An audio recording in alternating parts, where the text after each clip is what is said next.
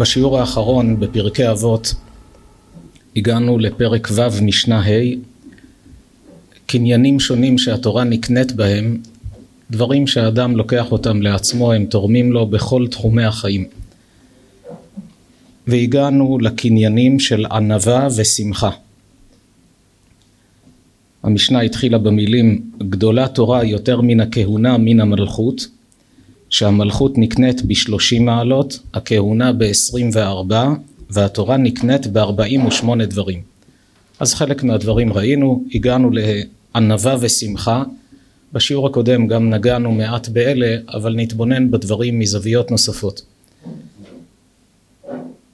אדם שרוצה להצליח אומרת המשנה שיקנה לעצמו את מידת הענווה. מה פירוש ענווה? יש הרבה בעולם שמגדירים את הענווה בצורה לא נכונה. אדם שחי בתחושה של חוסר מסוגלות, של דכדוך, אדם שמאפשר לכולם לדרוך עליו ולרמוס אותו, הוא מוגדר אדם ענב, זו מעלה, זה חיסרון, זה לא מעלה.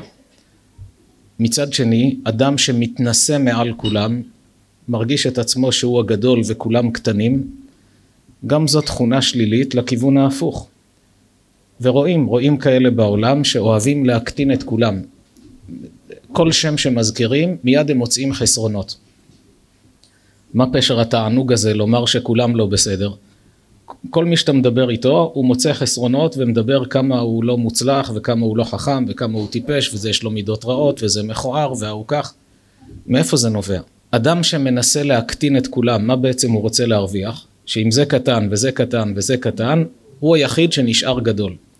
כלומר הגאווה של האדם יכולה להביא אותו למצב שבו הוא מנסה להקטין את כולם והוא אפילו לא מודע לכך שהדחף שמניע אותו מבפנים למצוא חסרונות בכולם זו מידת הגאווה. וזה נכון לא רק אצל אנשים רחוקים. ביקורתי יותר מדי כלפי אשתו אישה ביקורתית כלפי בעלה.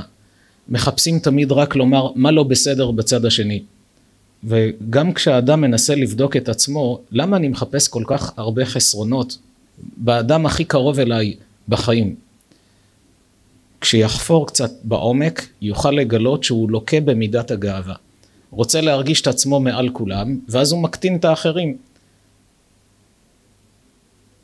פירוש המילה גאווה, כמו שיש בים גאות ושפל, גאות זו התרוממות. האדם מרגיש התנשאות בליבו מעל האחרים. מצד שני, גם לא טוב שאדם ירגיש את עצמו כאדם שהוא חסר ושפל, הוא לא יתקדם בחיים.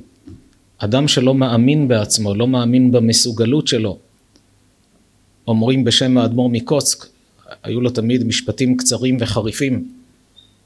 הוא אמר לתלמידיו, כשם שהאדם צריך להאמין באלוקים, כך צריך להאמין בעצמו. הוא לא התכוון לומר שאדם יאמין בעצמו שהוא אלוהות והוא ברא את העולם. ודאי לא לזה הכוונה, זה עבודה זרה. אלא כשם שהאדם צריך להאמין באלוקים שהוא ברא את העולם, האדם צריך להאמין בעצמו שאלוקים נתן לו כוחות ויכולות ומסוגלות להזיז דברים, להפעיל, לעזור לאנשים, לעזור לעצמו, להזיז מערכות שונות. כשאדם חי מתוך אמונה בעצמו ובבורא עולם שנתן לו את הכוחות האלה, מצד אחד הוא לא מתנשא מעל האחרים, מצד שני הוא גם מודע ליכולות שלו. היה אחד מגדולי ישראל שאמר פעם שלכל אדם צריך שיהיו בכיס שני פתקים. בפתק אחד יהיה כתוב מה שכתוב בגמרא במסכת סנהדרין, בשבילי נברא העולם.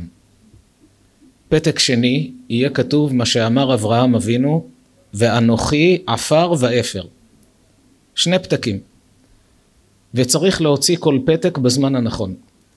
בזמן שהוא מרגיש התנשאות, עשה עסקה והצליח, והוא אומר לעצמו איזה גאון אני, אחרים נכשלו ואני הצלחתי, מרגיש את עצמו מעל כולם, שיוציא את הפתק ואנוכי עפר ואפר.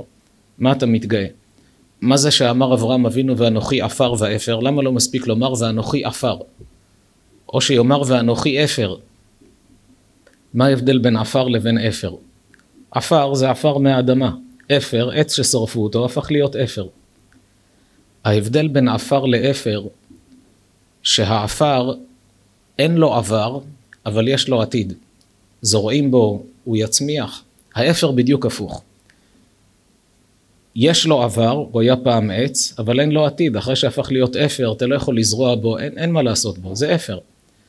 אומר אברהם אבינו, אני מרגיש את עצמי כלום, לא בעבר ולא בעתיד, אני שום דבר. כלפי בורא עולם, אני מרגיש את עצמי כלום. ואנוכי עפר ואפר. כשאדם מרגיש גאווה והתנשאות, מקטין את האחרים ומרומם את עצמו בתחושות שלו, מיד שירגע. כתוב בפסוק, תועבת השם כל גבה לב. אדם שהוא גבה לב, מתנשא מעל האחרים, הקדוש ברוך הוא מתעב אותו. איזה אדם רוצה שהשם יתעב אותו? כי הקדוש ברוך הוא אומר לו, מה אתה מתגאה? הרי כל מה שיש לך זה ממני. נתאר לעצמנו אדם שאין לו מה לאכול, ולקח אותו מיליונר, נתן לו פרנסה ואמר לו, אתה יודע מה אני רוצה שאתה תעבוד? אתה תחלק את כספי הצדקה שלי. תחלק צ'קים. לבית כנסת הזה עשרת אלפים שקל, לבית חולים ההוא, לכולל, לישיבה, למשפחות נזקקות, סכומי ענק, והוא כל חודש מחלק מיליוני שקלים. הוא יכול להתגאות כמה אני חשוב, איזה סכומים אני מחלק. אתה בסך הכל פקיד של אותו עשיר שנותן לך שתחלק. כך כל אדם שיש לו מעלות צריך לומר לעצמו, אני מודה לבורא עולם שנתן לי את המעלות האלה. אני לא יכול להתגאות מעל האחרים. לכן כשהאדם מתגאה, מבלי להרגיש, הוא בעצם רומז שאלוקים לא נמצא בתמונה אלא אני. כמה שיש לאדם יותר אמונה בבורא עולם, כך הוא יותר עניו. כמה שהוא יותר חי בדמיונות שאני ואני ואת הקדוש ברוך הוא שם בצד, מזה הוא מגיע לגאווה. כי הקדוש ברוך הוא לא מרכזי אצלו בחיים. לכן תועבת השם כל גבל לב. הוא אומר לו, אתה תופס את מקומי, זה כמו אדם שבא, יושב על כיסא המלך, שם כתר על הראש. אתה, אתה בסך הכל פקיד, אתה לא יכול לתפוס את מקומו של המלך. ההסבר הזה גם עונה תשובה לשאלה שלא פעם אנשים שואלים, גאווה זה דבר שלילי, נכון? אז מה זה שכתוב, השם מלאך, גאות לבש. אם גאווה זה דבר שלילי, אז איך אפשר להגיד שהקדוש ברוך הוא גאות לבש? אבל לפי מה שהסברנו עכשיו, התשובה פשוטה. פירוש המילה גאות זה התרוממות, התנשאות מעל כולם. אצלנו התנשאות היא שקר, וזה החיסרון. כי כל מעלה שיש לנו קיבלנו מבורא עולם. אבל כשהקדוש ברוך הוא מעל כולם זה אמיתי. אז כשהקדוש ברוך הוא מלאך והוא בעצם מתרומם מעל כולם, זה אמיתי לחלוטין, הוא באמת מעל כולם. לכן אצל בורא עולם זה שההתרוממות שלו מעל כולם זה לא חיסרון. זה לא תחושות של דמיון כמו אצלנו שיש גאווה כזו שמקטינים את כולם, אלא מציאות אלוקית שהוא מעל כולם. אצלנו ההתנשאות נובעת משקר. היא נובעת מתוך הגאווה השלילית, וזה בעצם החיסרון שיש במידת הגאווה. אבל כשאדם יודע שכשהוא קצת מתנשא, מיד מוציא את הפתק מהכיס, או שיוצאים מהמוח שלו, מהזיכרון, ואנוכי עפר ואפר. אבל יש מצבים שבדיוק הפוך. ביישו אותו, בעבודה השפילו אותו, הטיחו בו מילים קשות, או שלפעמים הוא מדבר עם עצמו, לפעמים אדם עושה טעות כלשהי, ואז הוא אומר לעצמו כמה אני טיפש, כמה אני לא חכם, איזו טעות עשיתי, איך נפלתי בדבר הזה. הוא מקטין את עצמו בעיני עצמו. מה יעשה אדם במצב שאחרים הקטינו אותו והוא עלול להאמין להם, או שהוא מקטין את עצמו בעיני עצמו, שיוציא את הפתק השני. חז"ל אומרים חייב אדם לומר בשבילי נברא העולם. אז זה חינוך לגאווה, בשבילי נברא העולם, אין עוד אנשים בעולם. לא זו הכוונה. אלא בזמן שהוא מרגיש את עצמו קטן, שיזכור, היה שווה לקדוש ברוך הוא לברוא את כל העולם, את כל הבריאה, כל הכוכבים, רק בשבילך. הוא ישאל מה אתה עובד עליי? בשבילי באמת שווה לה, מי אני בכלל? שווה לקדוש ברוך הוא לברוא את הכל בשבילי? התשובה פשוטה. כשהקדוש ברוך הוא ברא את העולם, הוא ברא אריה אחד, דוב אחד, דשא אחד, איזה גבעול אחד, עץ אחד, הוא ברא המון, המון אריות, הרבה דובים, הרבה נמרים, רצה שהעולם יהיה מאוכלס, אז הוא ברא הרבה דשאים, הרבה עצים, הרבה פרחים, מכל דבר הוא ברא הרבה, ככה העולם מתמלא. אבל מה מכל הבריאה הוא ברא רק אחד, בלי שום העתק, רק את אדם הראשון. את המין האנושי הוא ברא רק אדם אחד. ולמה? תברא הרבה בני אדם, והעולם יהיה מאוכלס הרבה יותר מהר. אומרים חז"ל שיש לכך כמה סיבות, ואחת הסיבות כדי שכל אדם ידע שהיה שווה לבורא עולם לברוא את העולם רק בשבילי. הרי את כל העולם הוא ברא רק בשביל אדם אחד. אז זה היה אותו אדם, ואם אני הייתי אז זה היה בורא בשבילי. היה שווה לקדוש ברוך הוא לברוא את כל הבריאה בשביל אדם אחד, ומהאדם הזה תראה איזה עולם מלא, כמה אנושות. היה אחד מגדולי ישראל בארצות הברית, כשהיה זקן מופלג, הגיע, הוא היה ראש ישיבה, ירדו שלגים כבדים בניו יורק. בשלג הוא יצא מביתו ובוסס את דרכו לאט לאט, מאוד מסוכן, אדם זקן בשלג, אבל הוא עם המקל, הגיע לישיבה, נכנס לחדר של השיעורים, והנה היה שם רק בחור אחד. כל יום יש 100-120 בחורים בשיעור שלו. הגיע רק בחור אחד. בחור שגר קרוב לישיבה, על אף השלגים הוא הגיע, כל השאר אף אחד לא הגיע, שלגים כבדים. והרב התיישב ומסר שיעור כרגיל, והוא מדבר עם אותו בחור ודן איתו, כאילו יש קהל שלם לפניו. לאחר השיעור ניגש אליו אותו בחור ואמר לו, כבוד הרב, אני ממש מרגיש שלא בנוח, הרב טרח בשלגים להגיע רק בשבילי, למסור שיעור. בגיל של הרב, אני ממש מתנצל. אמר לו הרב, אתה חושב שכשישבתי על הכיסא שלי אני ראיתי אדם אחד לפניי? אני ראיתי לא רק חדר מלא, ראיתי עולם מלא לפניי. ראיתי פה אנושות שלמה. כי התורה לימדה אותנו שאדם אחד זה אנושות שלמה. אז אם אתה כאן ושומע את השיעור, היה שווה לי כל הדרך לבוא רק בשבילך. כי זה לא רק אתה, כל הדורות הבאים, כל ה... אתה עולם שלם. ההתייחסות הזו שמלמדת אותנו התורה היא נכונה גם ביחס לעצמנו וגם ביחס לזולת. לפעמים צריך להפעיל את ההסתכלות הזאת גם על אחרים. כשאדם רואה ברחוב אדם שהמזל שלו לא מוצלח והוא יושב על הרצפה ומקבץ נדבות ולבוש קרעים, יכול להיות שהדעה שלו לא בדיוק מיושבת עליו, עלול להרגיש בליבו איזשהו זלזול. אומרת המשנה, חביב אדם שנברא בצלם. כל אדם נברא בצלם אלוקים, כל אדם הוא עולם מלא, וזה הסוד של גדולי ישראל, שתמיד היו מכבדים כל אדם באשר הוא אדם, אפילו גויים. הגמרא אומרת שאביי היה אחד מגדולי האמוראים ובזמנו הוא היה גדול הדור. וכשהיה רואה זקני גויים, אנשים זקנים, לא יהודים, שהולכים ברחוב וזקוקים לעזרה, הוא היה בא ותומך בהם, מחזיק להם את היד, עוזר להם לעבור את הכביש. ותלמידיו נדהמו, גדול הדור, ראש הרבנים של כל הדור. הוא צריך לעזור לזקן גוי שהולך, תגיד לאחד התלמידים, תעזור לו. הוא היה הולך בעצמו ועוזר. אומרת הגמרא, אמר להם, כמה הרפתקי עדו עלה. הוא בכוונה היה עושה את זה, ללמד אותם מוסר השכל. אמר להם, אתה רואה את האדם הזקן הזה? אנשים חושבים שאדם זקן זה אדם שכאילו עבר זמנו. ביהדות הפוך. האדם הזקן הוא הנכבד יותר, לפחות מצד החוכמה והניסיון חיים שיש לו. כמה הרפתקאות עברו עליהם, כמה חוכמת חיים יש להם. תשב עם אדם מבוגר, תתייעץ איתו, תדבר. לפעמים אנשים מבוגרים, יש להם מה להעיר לצעירים, אבל הם שותקים. הוא אומר, אני יודע שהוא הולך לעשות טעות, אבל אני אדבר איתו, הוא לא מתייחס אליי. הוא מזלזל בי. אז טוב ש, שיקבל את הקביעה בעצמו, ואז יבין איך צריך להתנהל. אבל אדם חכם לומד מניסיונם של אחרים. התורה לימדה אותנו מפני שיבה תקום והדרת פני זקן. דווקא המבוגר תכבד אותו, את החוכמה שלו, תכבד את הגיל שלו. נמצא שמידת הענווה, אדם שיש בו ענווה הוא נמצא במצב של איזון נכון. מצד אחד לא מתנשא מעל האחרים, מצד שני הוא לא מרגיש את עצמו שפל ואומלל שכולם יכולים לדרוך עליו ולרמוס אותו, אלא יש בו ענווה, הוא מכיר בערך עצמו ולא מתנשא מעל האחרים. הוא יודע שמצד אחד ואנוכי עפר ואפר, ומצד שלי, בשבילי נברא העולם. אדם כזה יש לו שמחת חיים, והחידוש הגדול שגם בעסקים הוא יצליח יותר. לכאורה עסקים זה קשור לכישרונות, לא קשור לעבודת המידות. אבל זה לא נכון. עסקים מאוד קשורים לעבודת המידות. אדם שהוא גאוותן, הוא יכול בגלל האגו שלו לעשות טעויות כלכליות כאלה שימוטטו אותו מכל הנכסים. הוא יודע, כאן אני יכול להרוויח המון. לא, אבל נפגעתי ממנו, לא רוצה לעשות איתו את העסקה.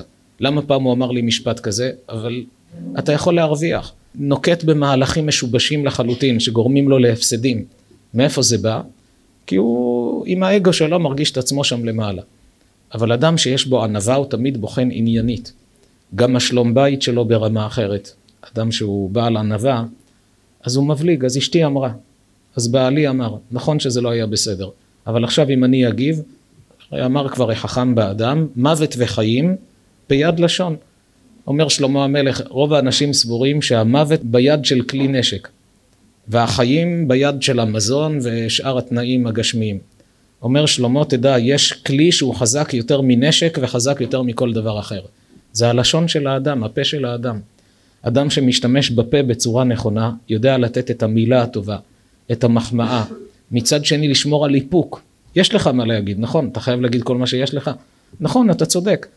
אבל אתה, אתה תדבר, היא תגיב, הוא יענה, הכדור שלג הזה יתגלגל, בסוף מגיעים לבית הדין. חז"ל אמרו על הפסוק, תולה ארץ על בלימה. כל פסוק בתנ"ך יש לו פשט, רמז, דרש וסוד. ארבעה רבדים של עומק, שכל רובד הוא קומה אחרת לחלוטין. וכל קומה יש לה שבעים פנים ועוד רבדים. פשט הפסוק, מה זה תולה ארץ על בלימה? שהקדוש ברוך הוא תולה את כדור הארץ על כלום. פסוק בתנ"ך, שבעבר אומות העולם לא היו מוכנים לקבל אותו בשום פנים ואופן. מי שמכיר את האמונות של כל אומות העולם, הם האמינו שאיך העולם עשוי. היו בטוחים שהעולם הוא משטח שעומד על בעלי חיים, אפשר לראות ציורים באנציקלופדיות, ציורים תרשימים של פעם. היו שהיו סבורים שהוא עומד על פילים, והפילים על מה עומדים? על שריון של צו ענק שהוא שט באוקיינוס אינסופי. אחרים טענו שלא, העולם לא עומד על פילים, הוא עומד על כמה לוויתנים שהם שתים ומשיתים את כל העולם, אבל העולם הוא משטח. היו בטוחים שהשמיים הם כמו תקרה, והכוכבים כמו מנורות שתקועות בתקרה. לא העלו בדעתם שהעולם עצמו בסך הכל כוכב, כדור, מתוך אין ספור כוכבים. ומי אמר להם שהעולם עומד על בעלי חיים? היו דעות שונות על איזה בעלי חיים, אבל כולם הסכימו על בעלי חיים. אולי על סלעים. למה הם החליטו שעל בעלי חיים? הייתה להם הוכחה מדעית. מדי פעם מתרחשת בעולם רעידת אדמה.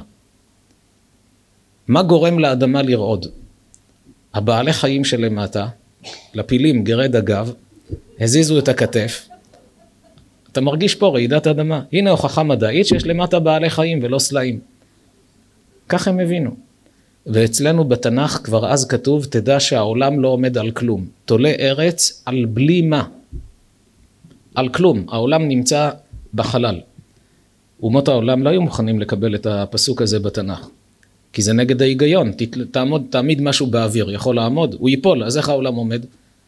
לא, לא הבינו את כל המערכות של הכבידה בין כוכבים, מה שהיום יודעים.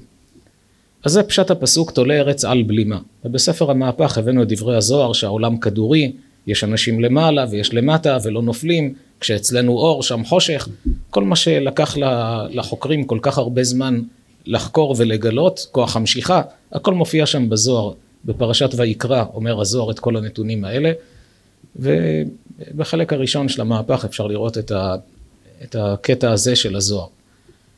אז זה פשט הפסוק. אבל בדרש, בקומה היותר פנימית, אומרים חז"ל, תולה ארץ על בלימה, אין העולם מתקיים, אלא בזכות מי שבולם פיו בשעת מריבה. כשיש בעולם עוונות, זה מעורר קטרוג למעלה. והקטרוגים האלה חס ושלום מביאים צרות ואסונות. כשרואים צרות בעולם, זה לא שהקדוש ברוך הוא רוצה לענות או לייסר או, או להציק למישהו. כתוב בפסוק, תייסרך רעתך. כלומר, יש מנגנון שכשאדם עושה רע, אז הרע מתנקם בו. זה לא שהקדוש ברוך אומר לו, לא עשית, אז אני עכשיו אעניש אותך. אלא הוא ברא מנגנון כזה בעולם, תעשה טוב, שפע של טוב יבוא אליך. אתה עושה רע, אז הרע הוא זה שיעניש אותך, לא אני. זה הפסוק, תייסרך רעתך. זה כמו מכשיר עם שני כפתורים. אומרים לך, תבחר, יש לך בחירה, תלחץ כאן, יצא לך כוס קפה חלב ומשובח, איכותי. תלחץ כאן, יצא יד עם אגרוף ותקבל לפנים. תבחר מה אתה רוצה. וזה מה שהוא אומר בתורה. ראה החיים והמוות נתתי לפניך, את הטוב ואת הרע, ובחרת בחיים. אומר, נתתי לך את הבחירה, אתה יכול ללחוץ על הכפתור הזה, לא, לא אני מעניש אותך. התוצאה של המעשים, זה בעצם מה שקורה. אז כשיש גזרות קשות לעולם, שחס ושלום אגרופים צריכים לבוא בגלל שטויות שאנחנו עושים, מה גורם לבטל את כל הגזרות האלה כשהאדם בולם פיו בשעת מריבה? כלומר, שני חברים בעבודה, ברחוב, באוטובוס, בבנק, קרה איזה ויכוח ביניהם, מתחיל להתפתח ריב, אתה מרגיש צורך להתפרץ ויש לך מה לומר, ובכל זאת אתה שותק באותה שעה, את שותקת באותה שעה. קל וחומר בין בני זוג. כשאדם בולם פיו בשעת מריבה של זוגיות בעל ואישה, שכרו גדול הרבה יותר מאשר כשהוא בולם את פיו בשעת מריבה עם חברים. השלום בית אצל הקדוש ברוך הוא זה כל כך יקר, כי גבר ואישה נשואים הם נשמה אחת. אז כשהנשמה מתקוטטת בתוך עצמה, יש צער לשכינה הרבה יותר, מאשר שני חצאים של נשמות שרבים. כשזוג נשוי זו נשמה אחת. הפכו להיות והיו לבשר אחד, כתוב בפסוק. יש כאלה לא מבינים, למה צריך להתחתן? נגור ביחד וזהו. שאלה שהיא מצויה אצל אנשים שהתגרשו ורוצים לחזור. היה מתח ביניהם, הגיעו לבית הדין, התגרשו. עכשיו רוצים לחזור, אבל יש להם שיקולים שונים, אם זה שיקולים כספיים של אה, חד הורית, או שיקולים אחרים, שאולי ניפרד עוד הפעם, ואז חיים שוב ביחד. זו טעות גדולה. כל זמן שהאדם לא נשוי, יש כאן שני חצאים של נשמות נפרדות. המגע שביניהם הוא, הוא קצר, נזק לו ונזק לה, לא טוב לו ולא טוב לה, פגיעה בנשמה של שניהם. אבל כשהם נשואים, הרי את מקודשת לי, שבע ברכות, הנשמות התחברו, הפכו להיות נשמה אחת. אחר כך גם יש את הקשר הגופני ביניהם, שזה בעצם ביטוי, אחרי שהנשמות התאחדו, אז גם גרים יחד עם כל המשתמע. לכן אומר הקדוש ברוך הוא, עדיף לי שימחה שמי במים, ובלבד שיהיה שלום בין איש לבין אשתו. למחוק את שם השם זה אחת העבירות החמורות שיש בתורה. לא תעשון כן להשם אלוקיכם. כתוב על העבודה זרה, פסילי אלוהיהם תשברון, מצבותיהם אשריהם תשרפון באש, כל העבודה זרה צריך לנפץ אותה. אבל לא תעשון כן להשם אלוקיכם, אסור למחוק את שם השם. ואומרת התורה, בעל שחשד באשתו, שהיא לא הייתה נאמנת לו, אין להם שלום בית יותר. היא כן הייתה נאמנת, הוא רק חושד. מה עושים? אומרת התורה, כשבית המקדש היה קיים, היו הולכים שניהם לחצר של המשכן, הכהן היה נותן לה לשתות, מה לשתות? מים, מי מעיין, שהיו מוחים בתוך המים כמו מזוזה, שפרשת סוטה כתוב עליה. ושם יש את שם השם. הדיו הוא דיו צמחי, זה לא מזיק, זה כמו שאדם שותה תה. אומרת התורה שאם באמת היא לא הייתה נאמנת לבעלה, אז הייתה מתה במקום במיטה משונה שהתורה מתארת, משהו מוזר, היו כולם רואים שזה מעל הטבע. אבל אם היא הייתה נקייה וטובה, ורק בעלה חשד בה לחינם, זה לא לגמרי לחינם, כי לא נותנים לה לשתות אם לא שהיא התייחדה עם מישהו, ובעלה הזהיר אותה, אל תתייחדי עם פלוני, והיא בכל זאת התייחדה איתו, רק לא יודעים מה קרה שם בחדר. לא על כל מצב בעל יכול להגיד, אני חושד באשתי, מביא אותה לבית המקדש. רק אם הוא אמר לה, אל תתייחדי עם פלוני, וכן התייחדה ויש עדים, אז היו נותנים לה שתשתה. אבל יכול להיות שהיא לא עשתה כלום שם. מצב כזה, לא רק שלא היה קורה לה שום דבר, אלא אומרת התורה, ונקטע ונזרעה זרה. אפילו אם היא הייתה אישה עקרה, שנה הבאה הייתה יולדת בן. ואם היו לה כבר ילדים, הייתה יולדת בן שכולם רואים שזה בן מעל הטבע. החוכמה, היופי, הגבורה, הפיקחות, היו רואים זה לא ילד רגיל, ילד מעל ההיגיון. נולד דרך נס. הגמרא אומרת שחנה, אשתו של אלקנה, רצתה להשתמש בזה. היא ידעה שזה עובד. שם כתוב שלחנה לא היו ילדים. וכשהיא הלכה למשכן להתפלל, ראה אותה עלי, חשב שהיא שיכורה לפי צורת התפילה שלה. והיא אמרה לו, אני לא השתכרתי, אלא אישה קשת רוח אנוכי, אני רוצה ילדים. בתפילה שלה, מה היא אמרה? אם רעות תראה בעוני אמתך, ונתת לאמתך זרע אנשים, כך היא מבקשת מהקדוש ברוך הוא. אומרת הגמרא, מה זה אם רעות תראה? חנה אמרה לו כך, ריבונו של עולם, אם תיתן לי בן מעצמך, מוטב, ואם לא, תראה שעל כורחך אתה תיתן לי. היא אומרת לאלוקים, אני יכולה להכריח אותך לתת לי בן. איך? אני אלך ואסתר בפני אלקנה בעלי, אני אתייחד עם מישהו, לא נעשה כלום, אבל הוא יחשוד בי, יביאו אותי לשתות, אתה תהיה חייב לתת לי בן. אז עדיף שתיתן לי בטובות ואני לא אכריח אותך לתת לי בן. כך אמרה חנה, ידעה שזה עובד, זה או-או. אבל אומרים חז"ל, למה הקדוש ברוך הוא לקח את השיטה של למחוק את שם השם במים? מה היא צריכה לשתות? לוקחים קלף, רושמים עליו את כל פרשת סוטה עם שם השם, מוחקים במים ואז היא שותה. למחוק את שם השם, חסר דברים אחרים, היפלא מהשם דבר. היה יכול לומר, תיקח הדס, תבשל אותו במים, תן לה שתשתה, ויהיה בדיוק אותו דבר. למה למחוק את שם השם? הקדוש ברוך הוא רצה להעביר מסר לעם ישראל. כמה השלום בית חשוב אצלו. בעל שאמר לאשתו, נניח בשתיים בצהריים הוא מתקשר לבית ואומר לה תשמעי היום בעבודה יש לחץ אדיר הבוס שלח אותי בערב לעוד כמה פגישות לא אכלתי מהבוקר אני ממש רעב אני מגיע בחמש לעשר דקות תעשי הכל שהאוכל יהיה מוכן הוא מכיר את אשתו אז הוא מתקשר במיוחד בשביל זה שהאוכל יהיה מוכן בשעה חמש בשעה חמש הוא נכנס כולו לחוץ עשר דקות כבר מתכנן איך הוא אוכל רואה אותה מקלפת תפוחי אדמה. רק עכשיו נזכרה שהיא צריכה להתחיל לבשל. באופן טבעי מה הוא מרגיש באותה שעה? הוא מרגיש צורך להתפרץ והוא בטוח שהוא צודק. הרי התקשרתי במיוחד, ביקשתי. למה היא מזלזלת בי כל כך? למה אני צריך להישאר כזה רעב? למה אני צריך לאכול בחוץ? ואין לי כבר זמן. הוא מרגיש שהוא צודק. אבל כשהמילים כבר עולות לו לפה והוא עומד להתפרץ, מה הוא צריך לשאול את עצמו? זה שאשתי לא בישלה כעת בזמן, על אף הטלפון שלי, זה חמור יותר מלמחוק שם השם במים? ודאי שלא. הקדוש ברוך הוא אומר, אני מסכים שימחק שם השם, השם שלי יימחה במים, העיקר אתם אל תריבו, בין בני זוג. אז אני עכשיו הולך לריב איתה בגלל אוכל, אני הולך לריב איתה בגלל... זו הסיבה, אומרת הגמרא, שהקדוש ברוך הוא בחר דווקא שימחה שמו במים, ולא בהדסים או רוזמרין או דברים אחרים.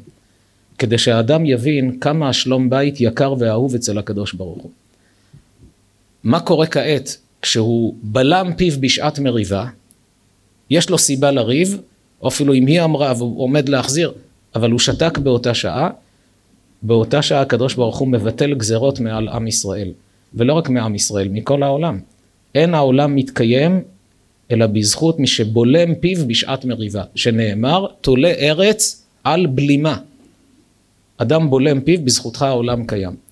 האדם הזה בא אחרי מאה עשרים לעולם הבא, זה שבלם פיו בשעת מריבה, אם זה עם אשתו, עם השכנים, בעבודה, ברחוב, הוא רואה שהוא מקבל שכר על דברים שהוא לא עשה, על הצלת חיים של בני אדם, על ביטול גזרות, אומר, אבל איך כל זה קרה בגללי? מראים לו בסרט, אתה רואה, הנה, צילמנו אותך, באותו יום, איחרת, האוכל לא היה מוכן, עמדת להתפרץ, שתקת בשביל השלום, תראה כמה גזרות ביטלת, כמה הצלת חיים עשית, מגיע לך שכר גדול. כשאדם מודע לדברים האלה, מקבל כוחות להתמודד עם הניסיונות הגדולים האלה, טוב לו בעולם הזה שיש לו שלום בית, שחברים אוהבים אותו, שכולם מעריכים אותו, יודעים שהוא אדם נוח, מדברים עליו רק טוב, וטוב לו בעולם הבא, מצד השכר הגדול שהוא מקבל. אז זו בעצם נקודה ראשונה שהזכרנו כאן כעת במשנה בקנייני התורה, מידת הענווה.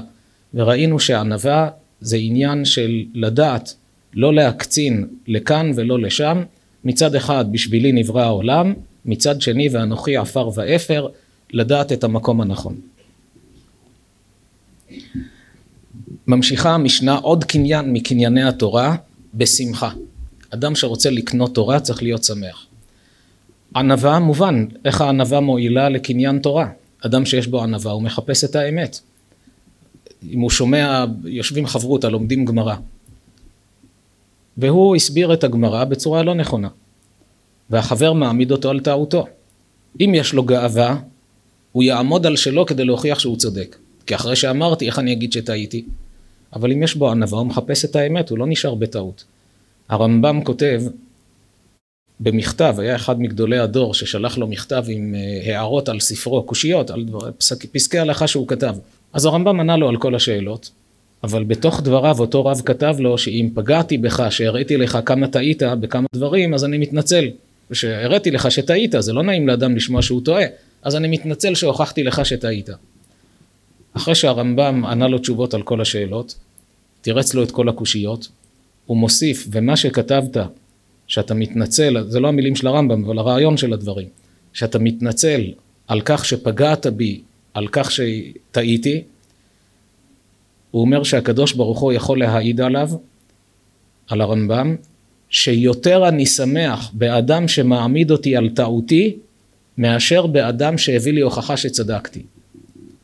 נניח שיש דיון הלכתי, הרמב"ם פסק את ההלכה. בא מישהו אומר לו, יש ראייה מהגמרא, מהמשנה, שאתה צודק. אומר הרמב"ם, יפה, נחמד שהוא הביא לי הוכחה שצדקתי, אבל אם הוא לא מביא את ההוכחה, אני גם כך אה, פסקתי את ההלכה לפי הוכחות אחרות, אז הוא הביא לי עוד הוכחה חזקה, בסדר, יפה. אבל אדם שהעמיד אותי על טעותי, אני שמח בו עוד יותר. למה? כי בלעדיו הייתי נשאר בטעות. אדם שמחפש אמת, הוא לא מחפש שיגידו לו אתה צודק ואתה חכם ואין כמוך. אם טעיתי אדרבה, אני רוצה שתגיד לי מה הטעות שלי, אני רוצה ללכת בדרך טובה, רוצה לדעת את האמת, את היושר. איך מגיעים לזה? על ידי מידת הענווה. לכן ענווה היא מקנייני התורה.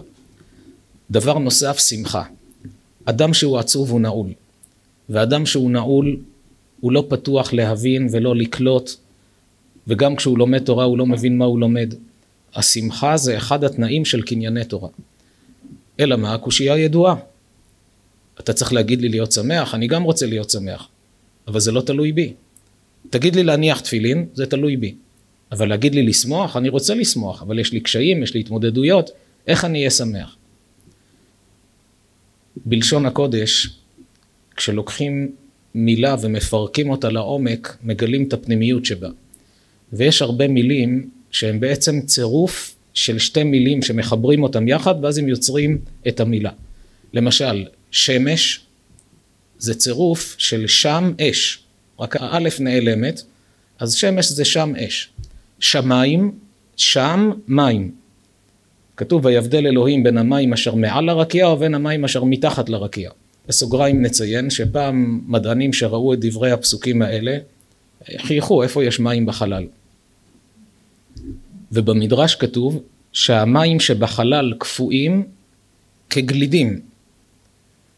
ואם היה כתוב ויבדל אלוהים בין המים אשר מתחת לרקיע ובין המים אשר על הרקיע, אם היה כתוב כך, בתורה כתוב מעל לרקיע, אם היה כתוב על הרקיע, היה משמע שיש אטמוספירה, שמיים, ועל זה המים שוכבים, על הרקיע, אבל לא כתוב כך.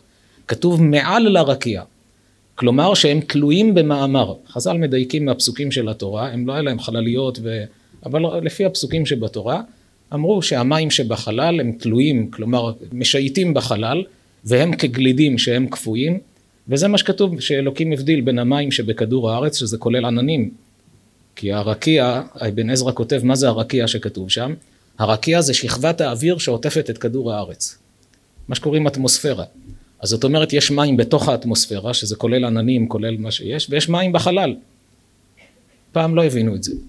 רק לפני כמה עשרות שנים גילו, יש אטלס קיימברידג' לאסטרונומיה, הם כותבים שם שכמויות המים שנמצאים בחלל הם הרבה יותר מהמים שבכדור הארץ, עד כדי שכל המים שבכדור הארץ, הציבור יודע, שני שליש מהעולם זה מים, האוקיינוסים, כל המים שבכדור הארץ הם כטיפה מן הים ביחס למים שבחלל. כי גילו שכוכבי שביט הם עשויים מכמויות אדירות של קרח. כוכב השביט, כולם מכירים עם הזנב הארוך הזה, מה זה הזנב הזה? הכוכב עצמו הוא עשוי מקרח מלא אבק. המדענים קוראים לזה כוכב מלוכלך. קרח מלא אבק. כשהוא מתקרב לשמש, הקרח הופך להיות שובל של עדים, הזנב הארוך הזה יכול להגיע למיליוני קילומטרים של עדים, רק של קרח שנמס. והם שם, באטלס הזה הם כותבים, בפינה אחת במערכת השמש, יש מקום שקוראים לזה ענן אורט, על שם האסטרונום ההולנדי שגילה אותו, ובמקום הזה לבד יש כאלף מיליארד כוכבי שביט, שהקטן שבהם מכיל מיליארד טון של קרח. אלף מיליארד כוכבי שביט, שהקטן שבהם זה, זה לא נתפס כמויות המים שיש בחלל. וחז"ל כבר מפסוקים שבתורה יודעים יש מים בחלל והם כגלידים תלויים במאמר. כל מה שהמדענים היום מגלים, גם לזה הקדשנו פרק שלם במהפך לעניין הזה של המים שבחלל. אגב, החתם סופר כותב שהמים שבחלל, מי שישתה אותם, יותר בריאים מהמים שבכדור הארץ. לא יודע מי עכשיו יצא עם חלליות לשם, אבל הוא אומר שהמים שם יותר בריאים. והוא מסביר למה הם יותר בריאים, כי המים שבתוך האטמוספירה של כדור הארץ התלכלכו מהדיבורים שלנו. כשאדם מדבר מילים לא נקיות, נראה לו רק אמרתי, רק היללתי, רק נבהלתי את הפה. הוא אומר, תדע שאתה מזהם את העולם, והמים שבחלל הם יותר נקיים. גם שם הבאנו בספר שהתברר בנאסא, מה שכתוב בגמרא שרבי יהושע אומר, לא חשבתי להיכנס, אבל אם הזכרנו אז כדאי לומר, כי זה נותן חיזוק באמונה וביטחון לדעת מה זה תורה מן השמיים. הגמרא אומרת, מאיפה יורדים המים לכאן? אתה יוצא החוצה, יורד גשם. מאיפה המים האלה באים? רבי אליעזר אומר, כתוב בתורה, ועד יעלה מן הארץ וישקע את פני האדמה. מה שקוראים היום מחזור המים. מה זה ועד יעלה מן הארץ?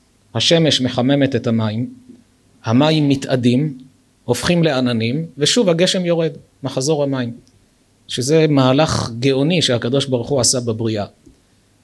תאר לך שאתה, אם אתה עכשיו היית בורא עולם, נניח שאין לך יכולות לברוא עולם, ואתה רוצה שהמים שבאוקיינוסים או מים שהתלכלכו יהפכו להיות מים נקיים בלי מלח ובלי לכלוך וישטפו את הרחובות וייתנו מי שתייה ואיך תעשה את זה?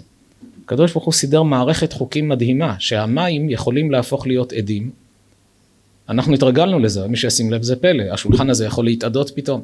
המים מתאדים, יש להם שלושה מצבי צבירה של נוזל, מוצק וגז. כשהופכים להיות עדים זה גז. נעשים קלים, מתרוממים. את כל הלכלוך והמלח הם משאירים למטה. העדים שעולים הם מים מתוקים. אפילו מים מלוכלכים, בשלוליות, בביצות, אבל מה שמתאדה, רק המים הנקיים. הופכים להיות עננים. טוב, נו, נהיו עננים, הם יישארו מעל האוקיינוס, יורידו עוד הפעם גשם לאוקיינוס. מה הרווחנו? מה עשה הקדוש ברוך הוא? סידר עוד חוק טבע. שאוויר חם עולה. ואז באזורים בעולם שהאוויר מתחמם, האוויר עולה. כשהוא עולה, נוצר חלל. הרוחות נושבות, מה גורם לרוח לנשוב? אחת הסיבות, כשהאוויר חם עולה, האוויר הקר שבמדינה אחרת צריכה לתפוס את מקומה. אז זה עלה, האוויר בא משם, כך נוצר רוח. ואז כשהאוויר הקר תופס את מקומו של זה, הוא מביא איתו את העננים. ואז כמויות אדירות של מים שהיו באוקיינוס יורדות לך בכביש, שוטפות לך את הרכב, משקות את השדות, את הכבישים, כמה זה נפלא, ממלא מאגרי מים, מערכת מדהימה. אומר רבי אליעזר, אתה יודע איך יורד גשם? ועד יעלה מן הארץ וישקע את פני האדמה. חז"ל לא עשו מחקרים, הכל מתוך הפסוקים. רבי יהושע אומר, משפט מפתיע, העולם כולו מן המים העליונים הוא שותה, שנאמר למטר השמיים תשתה מים. העולם כולו, הוא מסכים עם רבי אליעזר, הוא לא יחלוק על פסוק בתורה ועד יעלה מן הארץ וישקע את פני האדמה. אבל הוא אומר חוץ מהמחזור המים של עד יעלה, יש עוד מקור אספקה של מים מהחלל לעולם. כי כתוב למטר השמיים תשתה מים. מה זה שמיים? זה האטמוספירה שעוטפת, שבע רקיעים. הרקיע הראשון זה האטמוספירה. אז ה... למטר השמיים זה אומר שמחוץ לאטמוספירה יש מים שחודרים לכדור הארץ ומשקים את העולם. כל מי שרואה את הגמרא הזאת עם דברי רבי יהושע מתפלא. אני זוכר גם אני כשהייתי בחור בישיבה ראיתי את זה ניסיתי להבין מה הוא מתכוון. איך מגיע מים מהחלל לתוך כדור הארץ? לפני כמה שנים, זה פורסם, אפשר לראות באתר של נאסא, אסטרונום בשם לואיס פרנק, עלתה בדעתו קושייה עצומה שלפניו כנראה לא חשבו עליה אחרים או שחשבו ולא מספיק דיברו והוא הציף את זה. הוא טען, הרי כולנו מכירים את התופעה שנקראת, מה שאנשים רגילים לקרוא, כוכב נופל. רואים איזה שובל של אור בשמיים שנעלם. מה זה הכוכב הנופל הזה? זה מטאור שנמצא בחלל, נכנס לאטמוספירה סלעים, יש סלעים שמשוטטים בחלל. כשהסלע נכנס לתוך האטמוספירה, מהחיכוך הוא מתלהט, כמו שקרה לקולומביה, שהבידוד נפל, אז היא כולה עלתה בלהבות. מהחיכוך, הסלע מתלהט, ואז אתה רואה כמו שובל של אש עד שהוא נגמר. זה בעצם הכוכב נופל. שאל האסטרונום הזה, בצילומים מהחלל אנחנו יודעים שבכל רגע כדור הארץ מופצץ בכמויות של סלעים כאלה שחודרים לאטמוספירה. למה אנחנו לא רואים אותם? בצילומים מהחלל רואים שהמון סלעים חודרים לאטמוספירה. היינו צריכים, אתה יושב במרפסת של הבית ומסתכל, היית צריך לראות כל הזמן גשם של, של שובלים כאלה של נקודות אור, של אותם סלעים, למה לא רואים אותם? הוא העלה השערה שבתחילה התווכחו איתו, עד שהוכח סופית שהוא צודק. הוא העלה השערה שכנראה רוב הסלעים שחודרים לאטמוספירה הם לא סלעים של אבן, כמו שחשבו, אלא הם סלעים של קרח. כשסלע אבן נכנס הוא מתלהט ואז אתה רואה שובל של אש. אבל כשסלע של קרח נכנס ומתלהט מה קורה לו? נמס, הופך למים ויורד כמו גשם, אז אתה לא רואה אותו. התווכחו איתו עד שתמונות עם חלליות משוכללות הראו שהוא צודק. רוב הסלעים האלה שנכנסים עשויים קרח. אתה פותח את הגמרא, מה אומר רבי יהושע? העולם כולו מהמים העליונים הוא שותה, שנאמר, למטר השמיים תשתה מים. גם השמיים ממטירים עוד גשם חוץ ממחזור המים שעולה. אומר החתם סופר, המים האלה יותר בריאים. נקיים יותר, בלי שלכלכו אותם בדיבורים. כמה צריך להתפעל מחוכמת חז"ל, מפסוקים בתורה, לפעמים בתקשורת יוצאת איזה כתבה, מצאו איזה מאובן שהוא סותר את התורה. עם ישראל כל הדורות כשראה דברים כאלה חייך, אף פעם לא התרגשו מזה. ידעו שאם בורא עולם אומר כך, המדען אומר אחרת, הקדוש ברוך הוא צודק, לא המדען. ייקח זמן עד שהם יגלו את זה, כמו שאין ספור נתונים כאלה יתגלו בזמננו. נחזור לעניין, אמרנו אחד מקנייני התורה זה שמחה.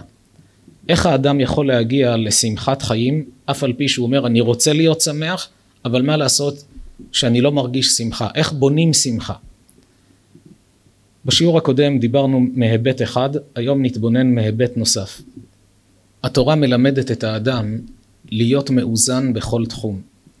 והאדם שהוא מאוזן בכל תחום, הוא הופך להיות שמח. נסביר את הדברים.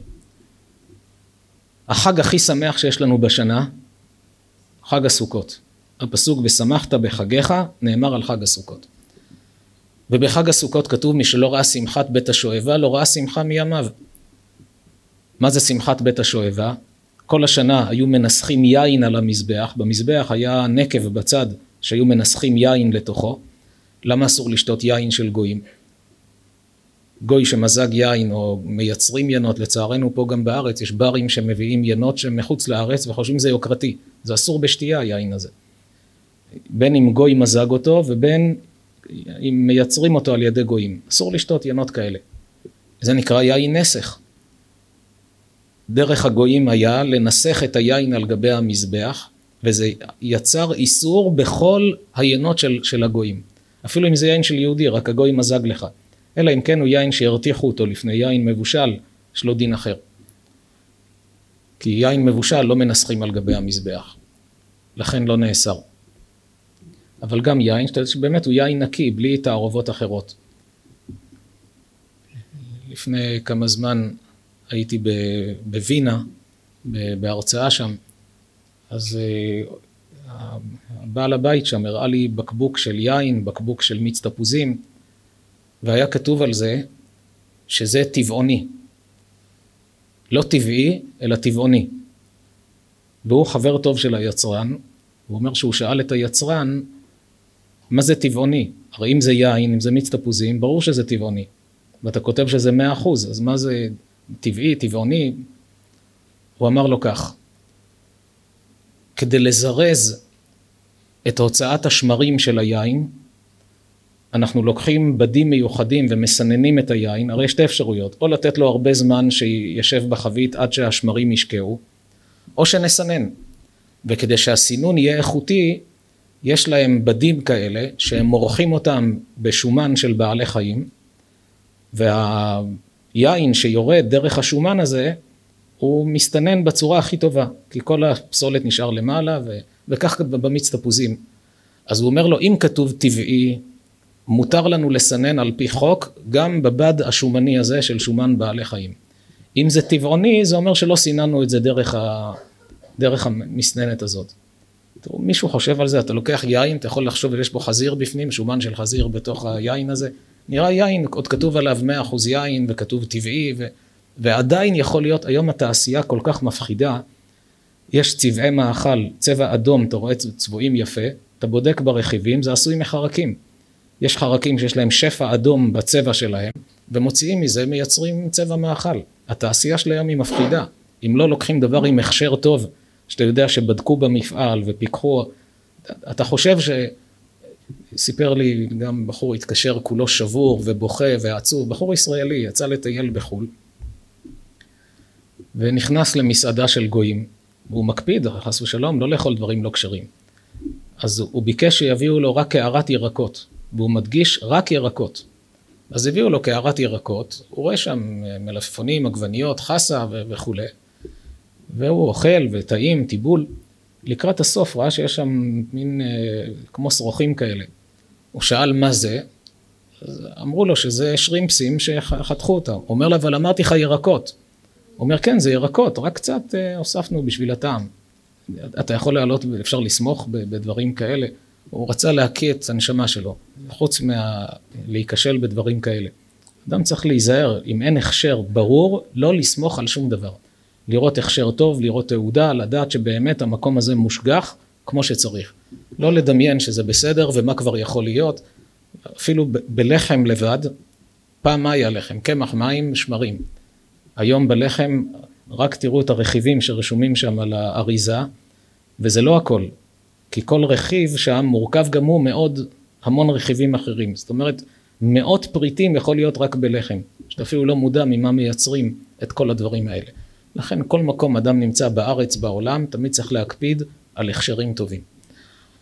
על כל פנים, התורה מלמדת אותנו את סוד האיזון בחיים. אדם שהוא תמיד מאוזן, הוא יכול להגיע לשמחת חיים. והאיזון זה בכל תחום, בעבודת המידות, בהנאות העולם. אדם שנמשך אחר התאוות בקיצוניות אחת, הוא מפסיק ליהנות, אז גם לא טוב לו עם עצמו. ורואים את זה בעולם. אלה שחושבים אם התורה שמה לי גדרות היא חונקת אותי, נפרוץ את הגדרות, מה קורה לאדם הזה בסופו של דבר? מפסיק ליהנות גם בעולם הזה, כבר אין לו טעם, כמו ששלמה המלך אמר, דבש מצאת, יכול דייקה, פן תשבענו והכה אותו. אפילו דבר הכי טעים, אם תקיא אותו, אתה כבר לא תהנה. אז התורה שמה גבולות לטובתך. מצד שני, גם אל תקצין לצד השני. אותו שלמה שאמר, אכול דייקה, פן תשבענו והכה אותו, שלמה הזה אמר בספר קהלת, למדנו את זה אז בשיעור של כשלמדנו קהלת, אל תהי צדיק הרבה, ואל תתחכם יותר, למה תשומם? מה פירוש אל תהי צדיק הרבה? תהיה צדיק, אבל לא הרבה. מה זה הרבה? אל תהיה צדיק יותר ממה שהתורה אמרה. אם התורה אמרה שמותר להתחתן ולחיות עם אישה, תתחתן ותחיה עם אישה, אל תהיה כמו הנזרים הנוצרים שבשביל להתקדש פורשים מאישה כל ימיהם. אם התורה אמרה שתאכל ותשתה ותשמח ותהנה, אז תאכל ותשתה ותשמח ותהנה. אל תהיה כמו הפקירים ההודים שמסגפים את עצמם ופורשים מכל ענייני עולם. מצד שני התורה אמרה, את זה תאכל ואת זה אל תאכל. אז תקפיד, מה שהיא אמרה לא לאכול, אל תאכל.